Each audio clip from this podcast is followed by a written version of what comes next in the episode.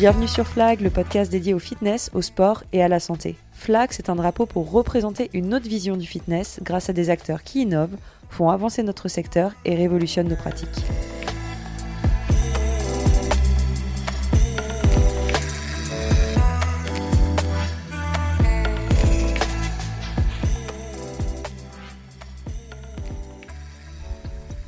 Hello à tous, Flag est de retour et contrairement au premier épisode, je ne suis plus toute seule derrière le micro aujourd'hui. Je reçois mon tout premier invité. Allez, trois indices qui vous permettront peut-être de deviner son identité. Le premier, mon invité évolue dans le secteur du sport et du fitness depuis plus de 12 ans maintenant. Et si vous en faites partie, vous savez à quel point c'est un exploit. Il a opéré avec brio un switch du fitness grand public à la préparation physique. Et en parlant de switch, pour les experts du vocabulaire sportif, son quotidien aujourd'hui, c'est d'accompagner de grands monsieur au sens propre comme au sens figuré. Bon, si vous l'avez toujours pas, il s'agit de Guillaume Pifto. Salut Guillaume, ça va? Mm, Salut, ça va super bien, merci. Bon, j'ai fait une présentation assez simple et rapide de ton profil. Je te propose quand même de te présenter toi-même. Avec plaisir. Eh ben écoute, euh, on va commencer par la base du premier switch qui a été de passer du monde de la finance au monde du sport, donc au monde du fitness. Euh, j'ai passé mon diplôme en 2010-2011 avec l'IMF, pour pas les citer, mais vu que c'était très bien, c'est important de le mentionner. Euh, voilà, et ensuite j'ai intégré euh, très vite différentes équipes. mon but c'était d'avoir un panel le plus large possible de personnes à coacher. Donc je suis passé par une grande salle de fitness, j'ai fait une salle de quartier dans, dans, une ville sympa, j'ai fait une salle uniquement réservée aux femmes, j'ai fait des salles de luxe, euh, et tout ça, j'ai essayé de le combiner les premières années pour avoir un maximum d'expérience, un maximum de, bah, de retour et de savoir ce qui allait me plaire le plus euh, dans la suite de mon, de mon parcours. Ok, Cool. Et euh, du coup, la suite de ton parcours, on va, on va vite en parler. Mais je te propose en fait de simplement euh, reprendre là où tout a commencé, un peu les, racines, les fondements de ton parcours et comment tu as atterri dans le fitness au début. Donc, tu disais qu'à la base, tu étais dans la finance. Mhm. Donc, est-ce que ça a été un déclic soudain? Est-ce que ça a été une évidence? Enfin, Comment tu t'es dit du jour au lendemain ou euh, de façon un peu plus longue sur la durée, je vais devenir coach et me consacrer au sport? En fait, c'était simple parce que euh, toutes mes études, je les ai faites en rapport avec euh, le sport, euh, bien que le contenu de, mon diplôme, ça n'était pas spécialement en relation. J'ai fait un DUT Tech de Co, donc plutôt dans le commerce. et par contre, je me réservais énormément de temps pour pouvoir m'entraîner, jouer. Et à l'époque, j'étais à fond dans les entraînements de football américain. J'ai joué quelques années au Templier d'Elancourt. Et il s'avère que pendant ces années-là, on était donc euh, en championnat de France, bien classé, et on a même fait euh, l'Euroball, donc euh, championnat d'Europe. À la suite de ça, bah, du coup, on devient assez vite mordu, on a envie d'être performant dans le, dans le sport qu'on pratique, donc on s'intéresse à la musculation, on s'intéresse à la préparation physique, et ça restait un, comment je peux dire un truc c'est amateur. Mm. parce que le milieu euh, du football américain en France c'est associatif. Maintenant non. Ça a changé depuis euh, depuis peu. Mais donc euh, si tu avais envie de jouer le week-end il fallait qu'au moins tu viennes faire tes deux entraînements dans, dans ta semaine à minima et que tu puisses t'entraîner pour bah, pour être un peu performant et, de, et devenir on va dire un, meilleur joueur.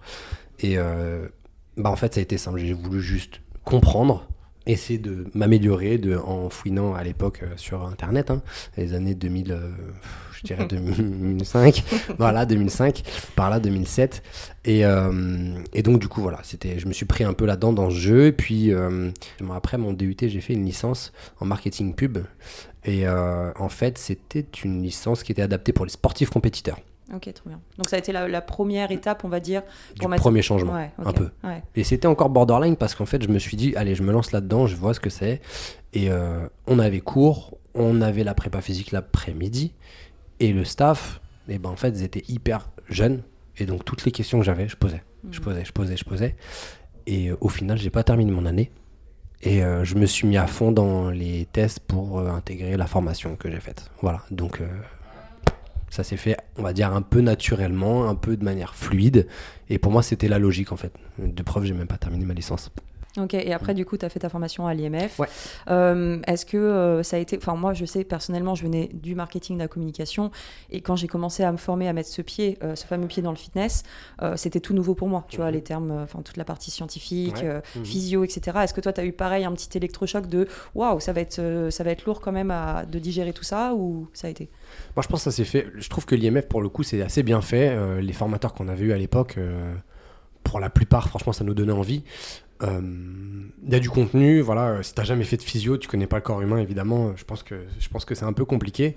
Et moi, le fait d'avoir un peu euh, été autodidacte, d'avoir gardé à gauche à droite, d'avoir d'avoir pu m'intéresser aux méthodes d'entraînement, les, mécanismes pour moi c'était euh, plutôt fluide. Et c'est intéressant du coup ce que tu dis parce que euh, ça montre finalement, et tu l'as dit autodidacte, euh, que avant de faire ce switch, on peut totalement aussi se former en, s'intéressant, en lisant, en écoutant des podcasts, en rencontrant des gens. Et c'est vrai que ça fait partie de la formation de s'intéresser à tout ce qui nous entoure et d'être curieux en fait, tout simplement. C'est ça, moi j'avais un mec en référence et je pense que je l'aurai toute ma vie. C'est quelqu'un, je pense que dans, dans les salles, en fait, quand tu t'extrais de la salle, quand tu le vois, tu te dis le gars est coach. Et en fait, c'était un adhérent qui était passionné, il s'entraînait clean, il mangeait, il faisait ses trucs, et franchement, ça donnait envie. Et je me suis dit, mais en fait, ce gars, bah, donc, un, il n'est pas coach, de deux, c'est pas un professionnel, et de trois, tout le monde le prend pour et un coach et un professionnel. Et donc, ça m'avait impacté. Je me suis dit, d'accord, et le gars avait un boulot qui n'avait rien à voir, hmm. qui n'était même pas dans quelque chose de physique, et ça m'avait servi d'exemple pour me dire, mais en fait, même sans devenir professionnel, tu vois, tu as des connaissances, tu peux créer un fondement euh, et une base très solide.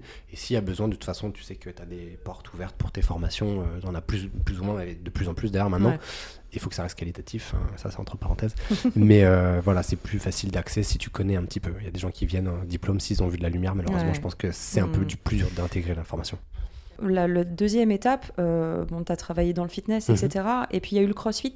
Euh, comment c'est venu? C'était en plus, euh, je pense, il y a un petit moment quand le crossfit était en plein boom. Est-ce que tu peux nous contextualiser tout ça et nous en parler un petit peu? Alors, on a commencé le crossfit. je pense c'est très peu de temps après la formation.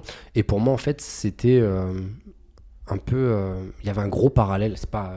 attention, hein, je pèse mes mots un petit peu, mais il y a un gros parallèle avec la prépa physique qu'on faisait au FootUS on pratiquait déjà une sorte de circuit training, tu vois, mm. ce qui existait en soi depuis bien longtemps.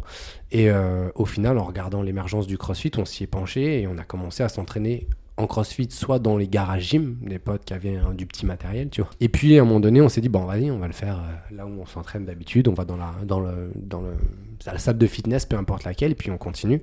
Puis en fait, on s'est entraîné euh, nous avec la méthodologie CrossFit, en mm. regardant un petit peu ce qui se faisait. À l'époque, tu allais sur crossfit.com, tu suivais ton, ton workout of the day et c'était basta. Hein. Mm. Tu avais 5 x 5 back squat, des fois bah, tu faisais 5 x 5 back squat. tu pas tous les comptes Instagram où tu es noyé de, non, de contenu. Exactement. Et puis même, euh, c'était, euh, euh, ça restait très simple, hein, CrossFit. Hein. C'était mm. quelque chose de, de ton entraînement du jour, ton but c'était de bouger. Donc si c'était heavy day, tu avais tes 5 x 5, mais point. Il n'y avait pas d'accessory work, il n'y avait pas tout ce qu'il fait maintenant. Qu'est-ce qu'on a fait en warm-up, etc., etc., etc. Donc voilà, on s'inspirait des choses, euh, Kelly Starrett, on faisait des choses très simples pour la mobilité, on arrivait à, à, trouver nos petits euh, tutos euh, d'altéro, euh, passer les premières barres lourdes, etc. Mm. Donc voilà, le CrossFit, c'est vraiment né comme ça. Et puis, à force de m'entraîner, dans cette méthodologie, je me dis, mais en fait, bah, faut qu'on trouve une box, puis blablabla. Puis de fil en aiguille, il y a eu des projets qui sont menés à bien. Et, euh, et puis on, arrive avec un big step pour euh, l'arrivée de euh, CrossFit 13 rue Vendrezane. Voilà. Et à cette époque-là, toi, du coup, qui viens quand même du, du football américain en tant que pratiquant, enfin voilà, mhm. qui passe du coup sur un truc totalement fitness, qui revient sur des trucs quand même autour de la façon dont tu t'entraînes très perf, tu t'es pas dit à ce moment-là, ah ouais, bon, en fait, moi, c'est la prépa physique que je veux faire ou est-ce que ça, ça, a toujours trotté un peu dans ta tête, inconsciemment en, bah, fait, moi, la première raison pour laquelle j'ai fait ce métier, c'était d'aider les gens. Tu vois, de, leur donner, euh, on va dire, la possibilité de d'être le plus sportif possible, parce que c'est c'est vraiment une phrase que j'entendais beaucoup. Moi, je suis pas sportif, mais personne n'est sportif en fait au départ. C'est voilà. Donc, faut bien un jour 1 et on t'emmène au jour euh, bah, le plus loin possible avec euh, une méthodologie qui, qui n'est pas révolutionnaire, mais qui va t'aider à progresser. Il y en a forcément une qui va te qui va te correspondre. Et pour moi, c'était la mission numéro 1. Tu vois, c'était avant d'entrer dans la prépa physique. Et en fait, je me satisfaisais de, de mon entraînement type prépa physique ou crossfit. Et quand je voulais mettre des petits exercices ou imbriquer ça dans bah, quelqu'un qui allait préparer un run, quelqu'un qui allait préparer une compète, peu importe euh, qui il était, euh, quel niveau associatif, peu importe. Et bah du coup, voilà, je, me contentais de ça. Et je me suis pas dit, tiens, je vais vraiment switcher, je vais passer en mode prépa physique parce que j'y voyais, euh, voyais moins mon compte en fait. Tu vois, pour moi, fitness, ça rime un peu avec plaisir avec passion. Euh, quand tu es sportif compétiteur, tu as une passion, mais la compétition, l'aspect, l'étiquette compétition, c'est quand même autre chose. Autre chose. Pour moi, c'est tu passes voilà, quelque chose. Et je pense qu'il y a une notion aussi qui, qui fait qu'on est passionné euh, de nos métiers, c'est euh, l'enseignement. Enfin, tu vois, tu disais en fait transmettre, transmettre et accompagner. Et c'est ça, je pense, au-delà du fait de faire faire du sport, qui nous fait sur le long terme, quand ça fait plusieurs années, nous lever le matin. Parce que tu t'attaches à ces personnes, tu les vois évoluer, tu as tes un peu tes wow moments où t'es plus ému que la personne, tu sais, genre oh, putain. Ça t'aime pas toi? Moi oui. Ouais, moi oui. J'ai ma petite larme là qui est en train de couler le long de ma joue. Euh, ok, très cool. Et, euh, et du coup, euh, bon, on a parlé de, de aujourd'hui ton switch donc du fitness à la prépa physique mhm. et cette prépa physique dans le basketball précisément. Oui. Pourquoi, comment, quand Voilà, dis-nous là. D'un coup, j'ai. c'est parti.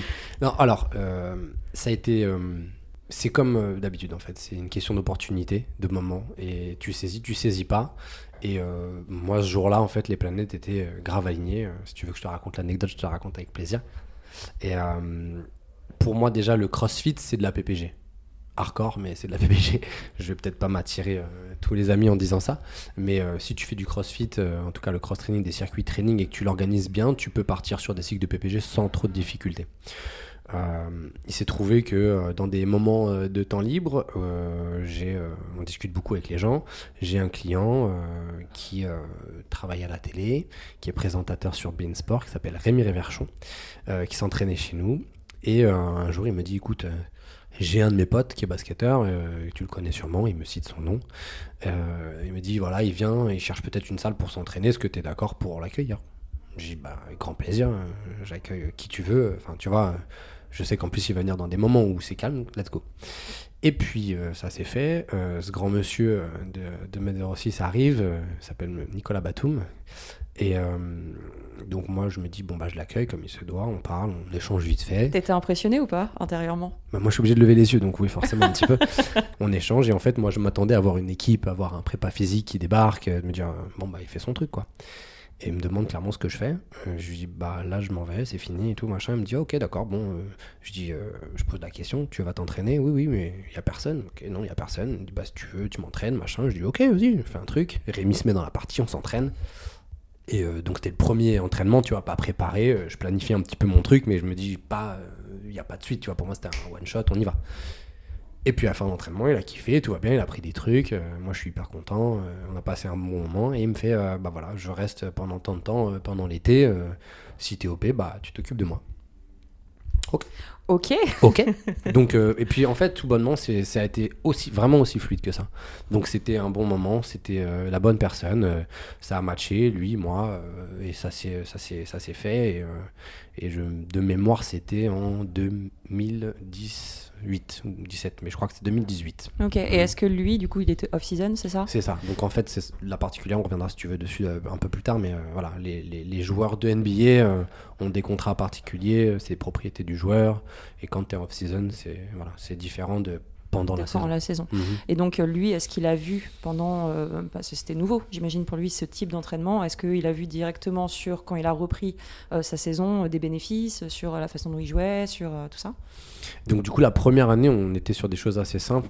enfin, simple. De toute façon, on n'a pas réinventé la préparation physique, mais mon but, c'était de lui montrer un panel un peu intéressant, des choses qui ne faisaient plus, des choses qui euh, euh, étaient aussi simples que euh, attends, attends, attends, ils sont trop grands, il les fait jamais démarrer du sol, mais des blocs, etc. moi, les premières séances, je lui ai même fait pieds nus. On fait des deadlifts, on fait léger. Tu reprends la motion du début à la fin.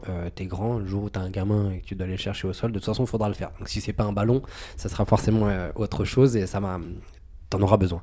Donc voilà, on a revu des bases, etc. Donc la première année, plein de choses, ou même euh, euh, des presses où il y avait des douleurs d'épaule. Tu vois, je, tournais beaucoup les autour de justement de la santé de, des shoulders. C'était important pour moi de remettre ces bases-là.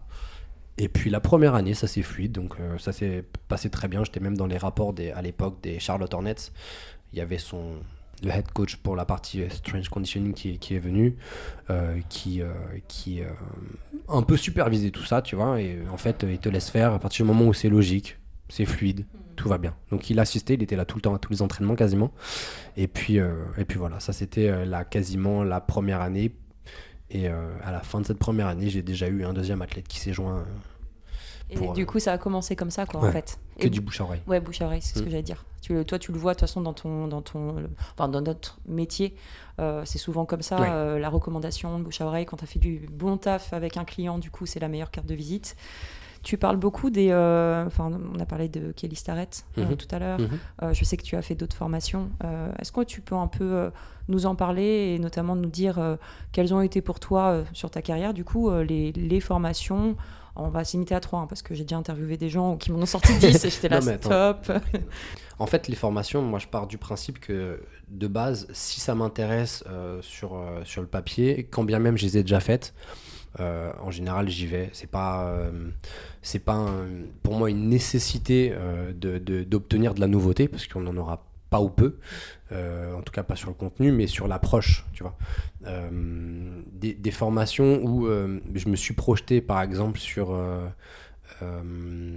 comment on appelle ça, où il y a un peu plus de data. Moi, je suis pas quelqu'un qui utilise euh, des logiciels, euh, qui vient euh, compléter ça par euh, euh, des plateformes de force, etc. J'y connais rien, donc par exemple, si euh, je me sens pas euh, euh, compétent ou légitime d'en parler, je vais aller me former. Voilà. Donc euh, ça peut être plus des formations en termes d'outillage.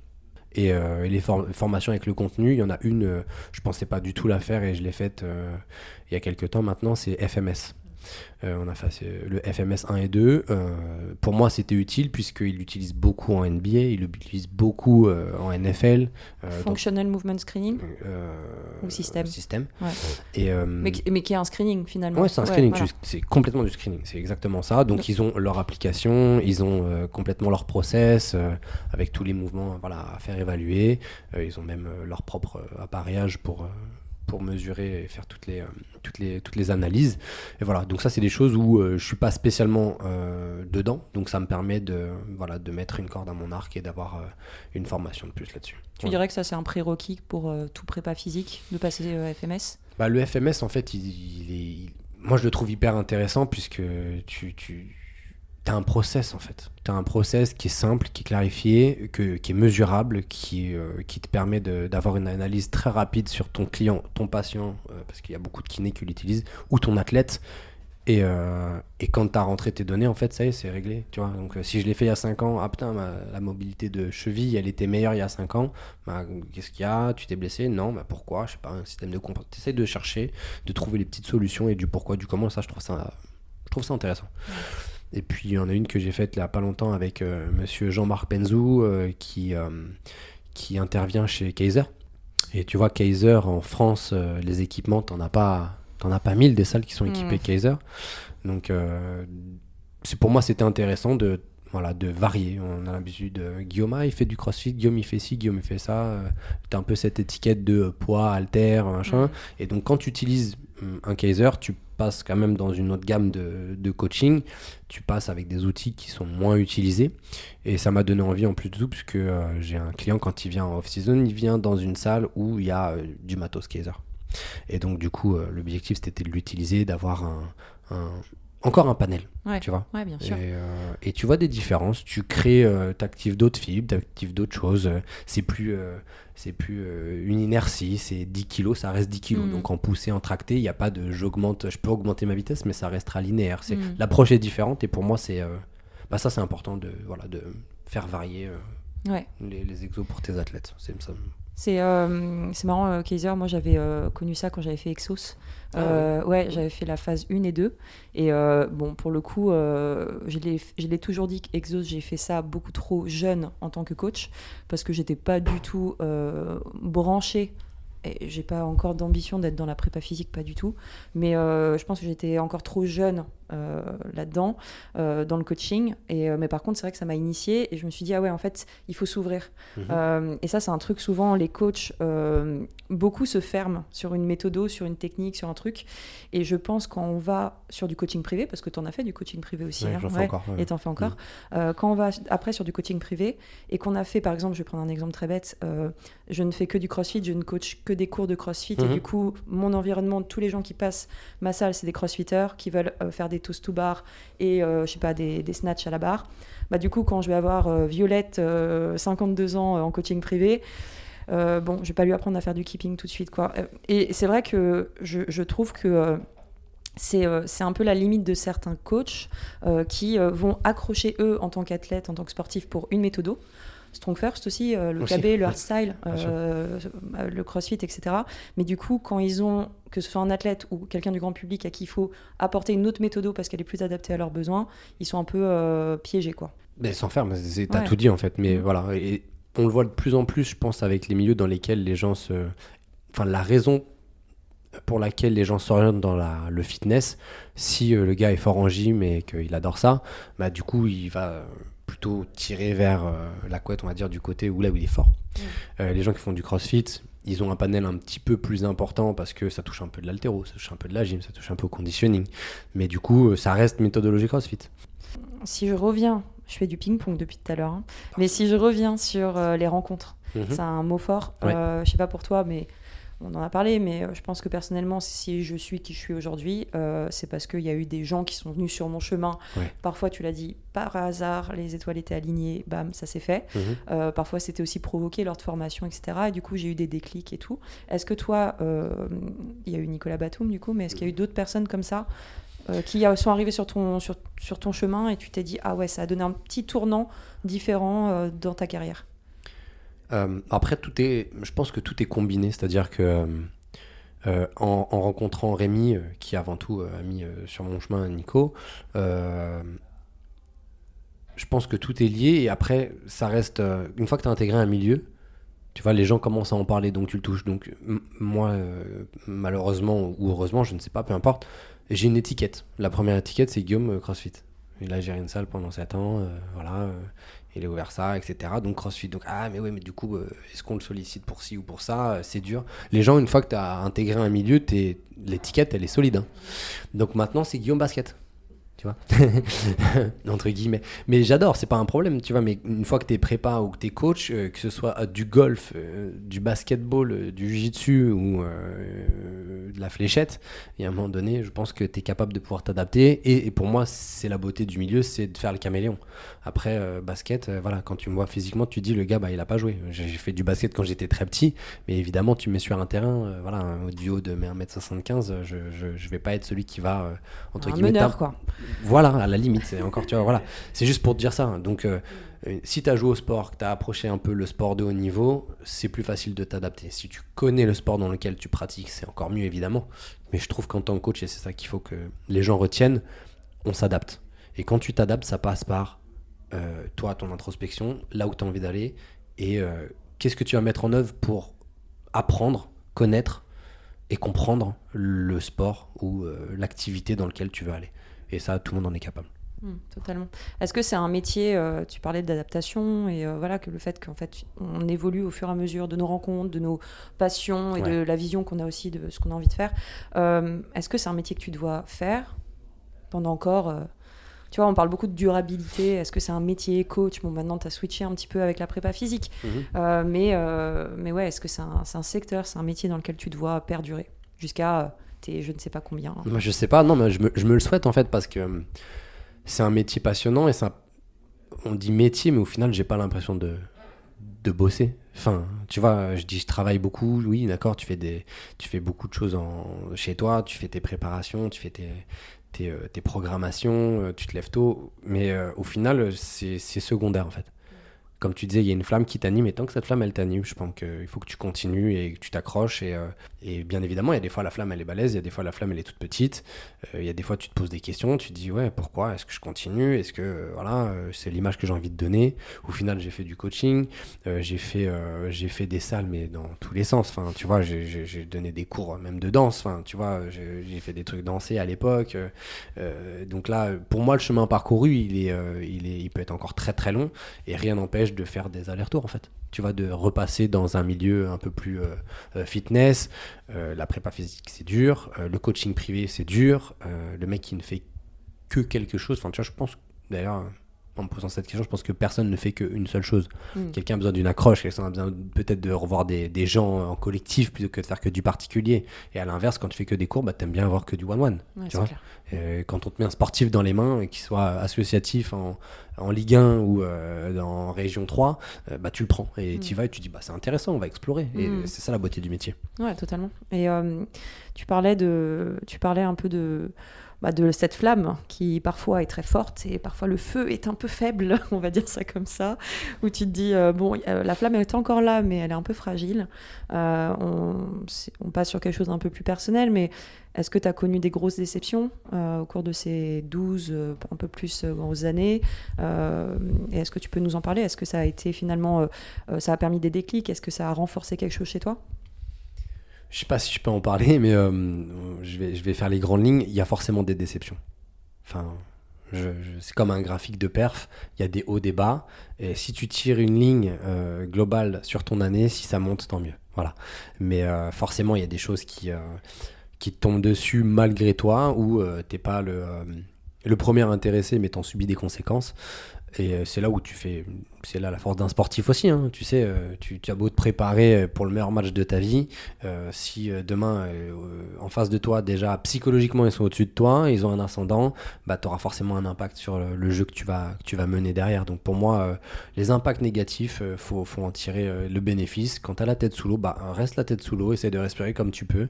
Et a un moment donné où toi, toi-même, tu vas tirer les leçons. En fait, tu vas sortir et tu vas dire, ouais, ok, c'était dur, euh, mais voilà, c'était dur. C'est encore dur Ok, j'essaie de pas trop me sortir de là, je reste dans le dur, j'évolue, j'évolue, puis à un moment donné, poum. Ok, je suis sorti. C'était à cause de ça, mais si j'avais pas eu ça, je ne serais pas là où je suis en ce moment, etc. Donc ouais, des coups durs, il y en a eu plein, notamment la fermeture de CrossFit 13, euh, où euh, bah voilà, hein, ça a été des concours de circonstances, euh, des gens avec qui euh, voilà, ça s'est ça s'est un petit peu mal passé sur la fin. Sans rentrer dans ces détails-là, tu vois, c'est il y, a- Ouais. il y a tout un autre bénéfice. Si j'avais pas été là, t'aurais pas voilà. rencontré, Exactement. euh, ouais, tu vois, c'est que ça, c'est Mm. que ça. Et donc, qu'est-ce qu'on en fait après derrière et C'est ça le plus important, exactement. finalement. Euh, du coup, CrossFit 13, que salle euh, que tu as dirigée, Mhm. ouais, 7 ans. Ouais, 2000, euh, fin 2014 jusqu'à il y a deux ans. C'était quoi ton quotidien, du coup, de, quand, tu diri- quand tu passes de simple coach, entre guillemets, à diriger une salle? Bah, La direction de salle, en fait, euh, et c'est ce que j'ai aimé, c'est à partir du moment où tu gères ton équipe, euh, que ça se passe bien, et que tu arrives à emmener les gars là où tu as envie de les emmener, euh, que tu as envie, tu as une, vision sportive, et c'est pour ça qu'à la fin, ça s'est un peu arrêté, puisque au-dessus de nous, c'était une vision un peu erronée du sport. Euh, voilà. Derrière, je pense que c'est dur, mais t'es heureux. L'humain euh, est compliqué à gérer, et, là où je suis hyper content, c'est que dans le CrossFit, les gens qui coachent sont passionnés. Si les gens sont passionnés, derrière, tu as moins de difficultés à les faire lever ce matin, le matin, pardon, et à, à les, garder en haleine, tu vois. Euh, le fait d'avoir une bonne cohésion de groupe, même si tout le monde ne s'entend pas spécialement, on sait très bien dans une équipe, avoir un point commun et avoir une ligne directrice, euh, euh, je pense que ça aide tout le monde à, voilà, à, ce que ça fonctionne le mieux possible. On m'a dit, tu verras, les coachs, c'est un turnover, ça dure trois ans, tu verras, c'est compliqué, etc. Il y a des gens, ils sont restés du début à la fin avec moi. Et euh, voilà, euh, Monsieur Julien Villain, pour pas le citer, s'il écoutera un jour le podcast, mais, euh, mais c'est quelqu'un. que j'ai recroisé dernièrement, Mais incroyable. voilà, mais, mais il est partout ce monsieur. Non mais voilà, il y a des gens très très très bons qui ont évolué, il y a des gens qui font exactement la même chose que ce qu'ils faisaient avec nous et ce qui compte c'est voilà que soit ça les ait confortés à rester dans le milieu dans lequel ils étaient parce qu'ils se sentent bien, soit s'ils ont évolué et tant mieux. On a mis des petits coups de pouce et, euh, puis euh, voilà. Et si on a juste croisé le chemin de ces gens-là, c'est que peut-être ça n'allait pas à ce moment-là, mais j'espère leur avoir fait prendre conscience que bah, bah, de ce qui n'allait pas euh, et que derrière ils s'en sont servis pour faire quelque chose de mieux. Trop bien. Allez, un autre ping-pong, on revient en arrière. Désolé hein, les auditeurs, mais c'est pour vous tenir un petit peu éveillés. Exactement. Euh, parce que nous, on a Guillaume, enfin moi j'ai Guillaume en face de moi, vous le voyez pas, mais, euh, mais voilà. Mais en tout cas, on reparle basketball, on parle Nicolas Batum, on parle du coup un peu euh, anglophone, euh, US, etc. Mhm. Est-ce que du coup, tu es amené à travailler avec d'autres prépas physiques qui sont euh, bah, des US ou d'autres pays? Est-ce que tu vois des différences d'un point de vue culturel?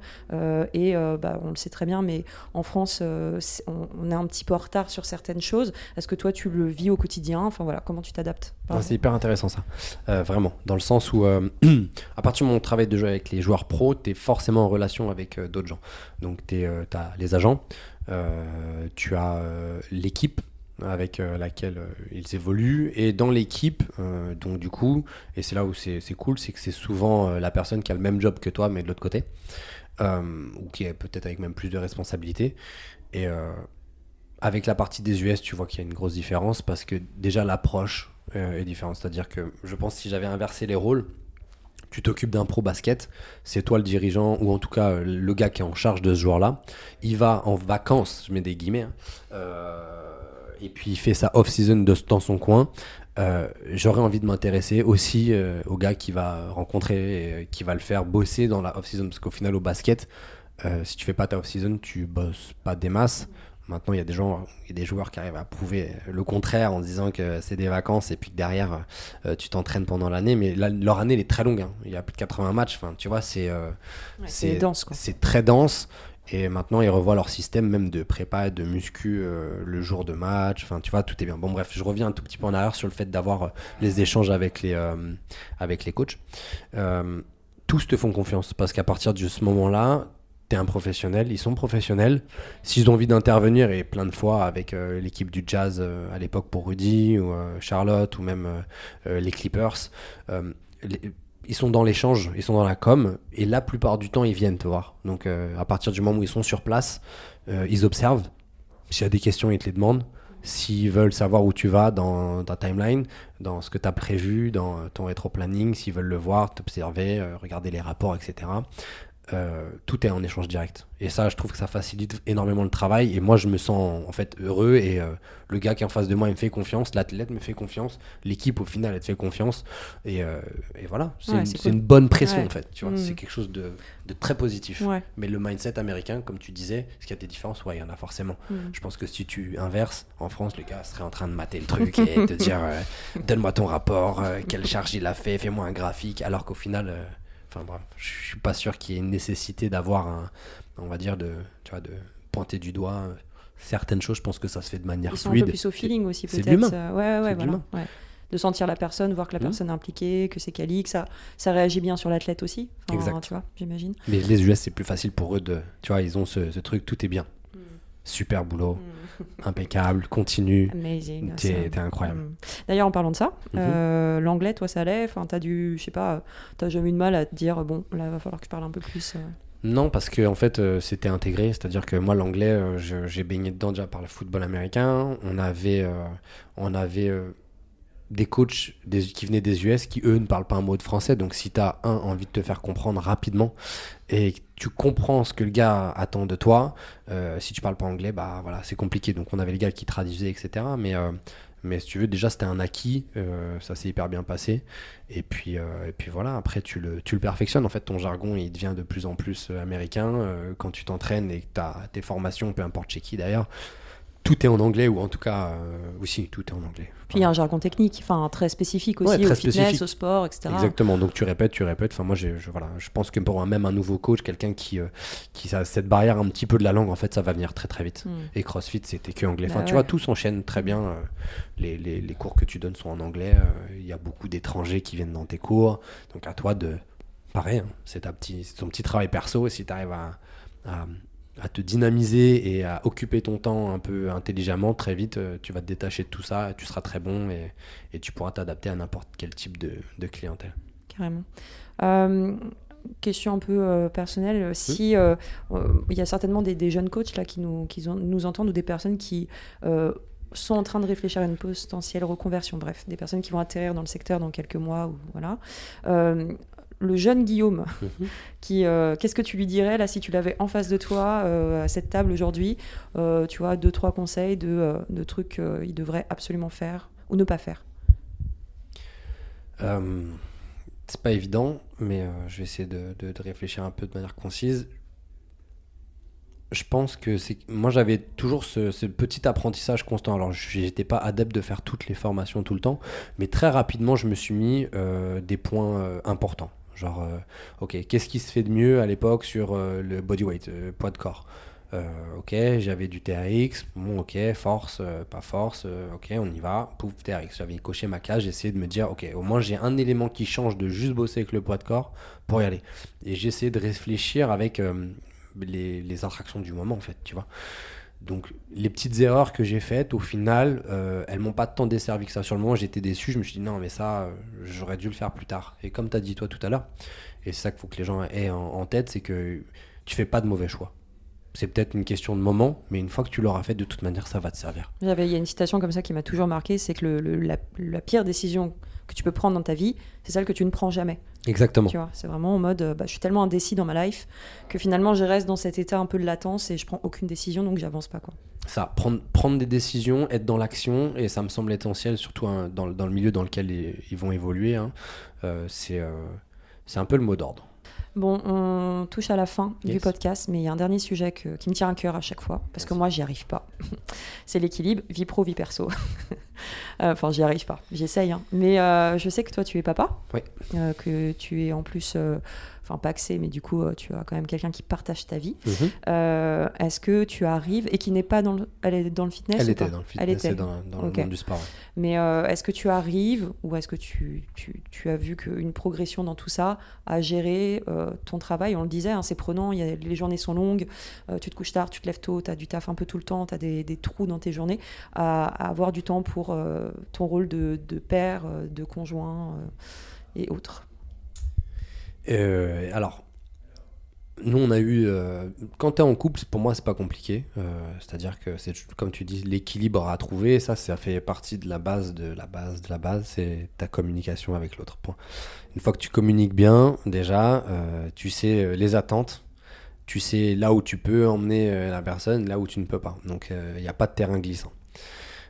moi, en plus, enfin là, c'est vraiment mon exemple les premiers temps de vie de papa, pour moi, c'était euh, très très compliqué. Euh, euh, les enfants, ils sont arrivés dans un contexte où je créais tout juste CrossFit 13. J'essaie de pas être trop ému. et donc, du coup, les premiers mois de vie étaient compliqués. Donc, j'ai dû gérer de manière assez drastique le perso et le pro. Et euh, c'est là où tu apprends énormément, parce qu'à partir du moment où tu es dans un, un, cercle qui n'est pas euh, positif, tu as du mal à, à sortir, à t'extraire pour euh, justement avoir ce côté positif. Donc pendant un moment donné, le côté positif, c'était le boulot.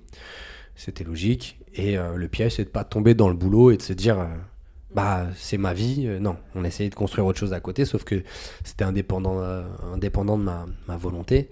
Euh, mes enfants sont nés très en avance. Ils ont passé euh, trois mois entre la vie et la mort euh, à Necker. Et donc pour moi, il fallait être présent à la salle le matin avant 7 heures. Et il fallait que je voie mes petits aussi à l'hôpital, qui sont restés là-bas pendant longtemps. donc j'allais avant, à l'hosto, j'ouvrais, je faisais mes cours, je faisais ma journée, je retournais voir les petits, et je rentrais chez moi, et je voyais donc ma femme. Euh, et donc l'équilibre s'est fait un peu euh, tout seul. Mais, euh, mais pour moi, c'est family first. Mmh, bien sûr. La mais bon, tout le monde ne pense pas comme ça. Hein. Le boulot, c'est très bien.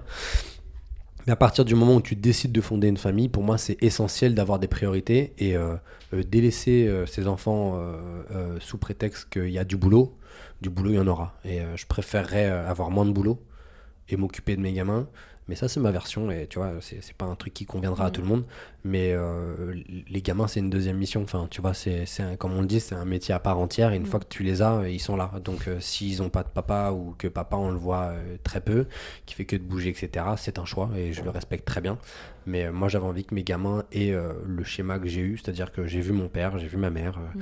tout le monde a grandi en osmose, tu vois, et j'avais pas envie d'avoir un truc un peu déréglé. Donc, c'est des priorités que je me suis mises et parfois même, enfin, même très souvent au départ c'était eux la priorité. Ouais, bien sûr. Et quand bien même ils parlaient pas, ils savaient rien, mm. euh, tout le monde te dit les premiers mois de vie, tu sais, on sait jamais, c'est dur, machin. mais en fait ça laisse des traces.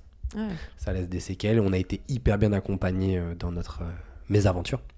J'ai appris plein de trucs là-dessus. Les Neckers sont vraiment incroyables. Et du coup, ça m'a conforté dans le fait que j'agissais bien. Tu vois? Et j'ai pas peur du jugement de me dire que les gens disent Ah, mais non, mais il part à 15h. Oui, je pars à 15h. Eh, laisse-moi. Voilà. Donc, euh, le... et puis en fait, c'est les gens qui te qui se permettent peut-être d'avoir de, de, ces avis-là, euh, sans parler du jugement, c'est des gens qui ne seront peut-être même pas dans ta situation un jour. Donc euh, voilà, mon conseil pour les autres, c'est de se dire écoutez-vous. Mmh. À partir du moment où tes baskets, tu es bien dedans, avec ou sans semelle, tu fais tes lacets et si tu marches droit, tout va bien. Ouais, et puis comme tu disais, c'est des décisions, c'est des priorités, tu as dit aussi ce mot-là. hein. Tout est une question de, de priorisation. Exactement. Euh, et, euh, et c'est important. euh, c'est vrai que c'est important. Après, c'est dur quand on est passionné, mais comme tu l'as dit, je pense que l'arrivée d'un enfant, Ah de ouais. deux enfants, Oui, moi j'ai des jumeaux. voilà, d'un coup, ça fait que bah il y a plus le choix quoi. Voilà, et à partir du moment où c'est décidé, bah, voilà, des priorités à, à mettre en place et Et Et tes voilà. priorités peuvent changer. ouais, totalement. Ça peut être le hein. boulot quand je leur dis euh, bah non, il n'y aura pas ce soir, euh, c'est le, boulot. Mais Mm. ma, ma priorité première c'était euh, voilà, enfant, être là, présent, on se souvient. euh, Il y a des moments euh, en fait que tu n'auras plus jamais. Mm. Donc si tu les as passés, ils sont passés, c'est fini. Mm. Donc faut aller de l'avant et te dire bah maintenant il y a quels autres euh, moments et t'as plus envie de les rater. Donc je pense que on me pose la question est-ce que tu as vu tes gosses grandir? Oui, Ouais. j'ai pris le temps Mm. et je les vois grandir et. Ouais. Je suis content. Et c'est un beau cadeau. Ouais, carrément. Bah, en tout cas, merci Guillaume. Avec C'est grand trop plaisir. cool de t'avoir reçu. Euh, quand même, première invité. hein. Je suis très flatté. On va essayer de faire bien, euh, tout aussi bien avec tout le, tous les autres. Est-ce que tu as un dernier truc à ajouter, un conseil, une citation, un truc qui te passe par la tête là que tu pourrais On a déjà pas mal parlé. Hein. non, on a beaucoup parlé. Ouais. Non, non, j'ai pas de... des conseils, j'en ai mille, hein, c'est un peu notre boulot. Donc, euh, non, si les gens ont besoin de conseils, qu'ils n'hésitent pas. Ils Ils te trouvent où euh, sur Insta C'est ok Ouais, Instagram, hein, Ouais. mais je suis principalement dessus, même sur LinkedIn où vous voulez. Euh, j'ai pas encore lancé mon podcast, mais je plaisante, non, mais, non, non, mais je suis, access- je suis un gars accessible, il n'y a aucun problème, posez les questions qu'il faut et je, je- j'aide tout le monde avec Trop grand cool. plaisir. Bah, merci en tout cas pour ton temps. Et à très vite. Si vous avez la moindre question du coup à poser à Guillaume, vous l'avez compris, vous pouvez le contacter sur LinkedIn ou sur Instagram. Vous pouvez aussi nous envoyer un message sur Flag. Je vous remercie. On se retrouve très vite avec d'autres invités et à bientôt. Prenez soin de vous.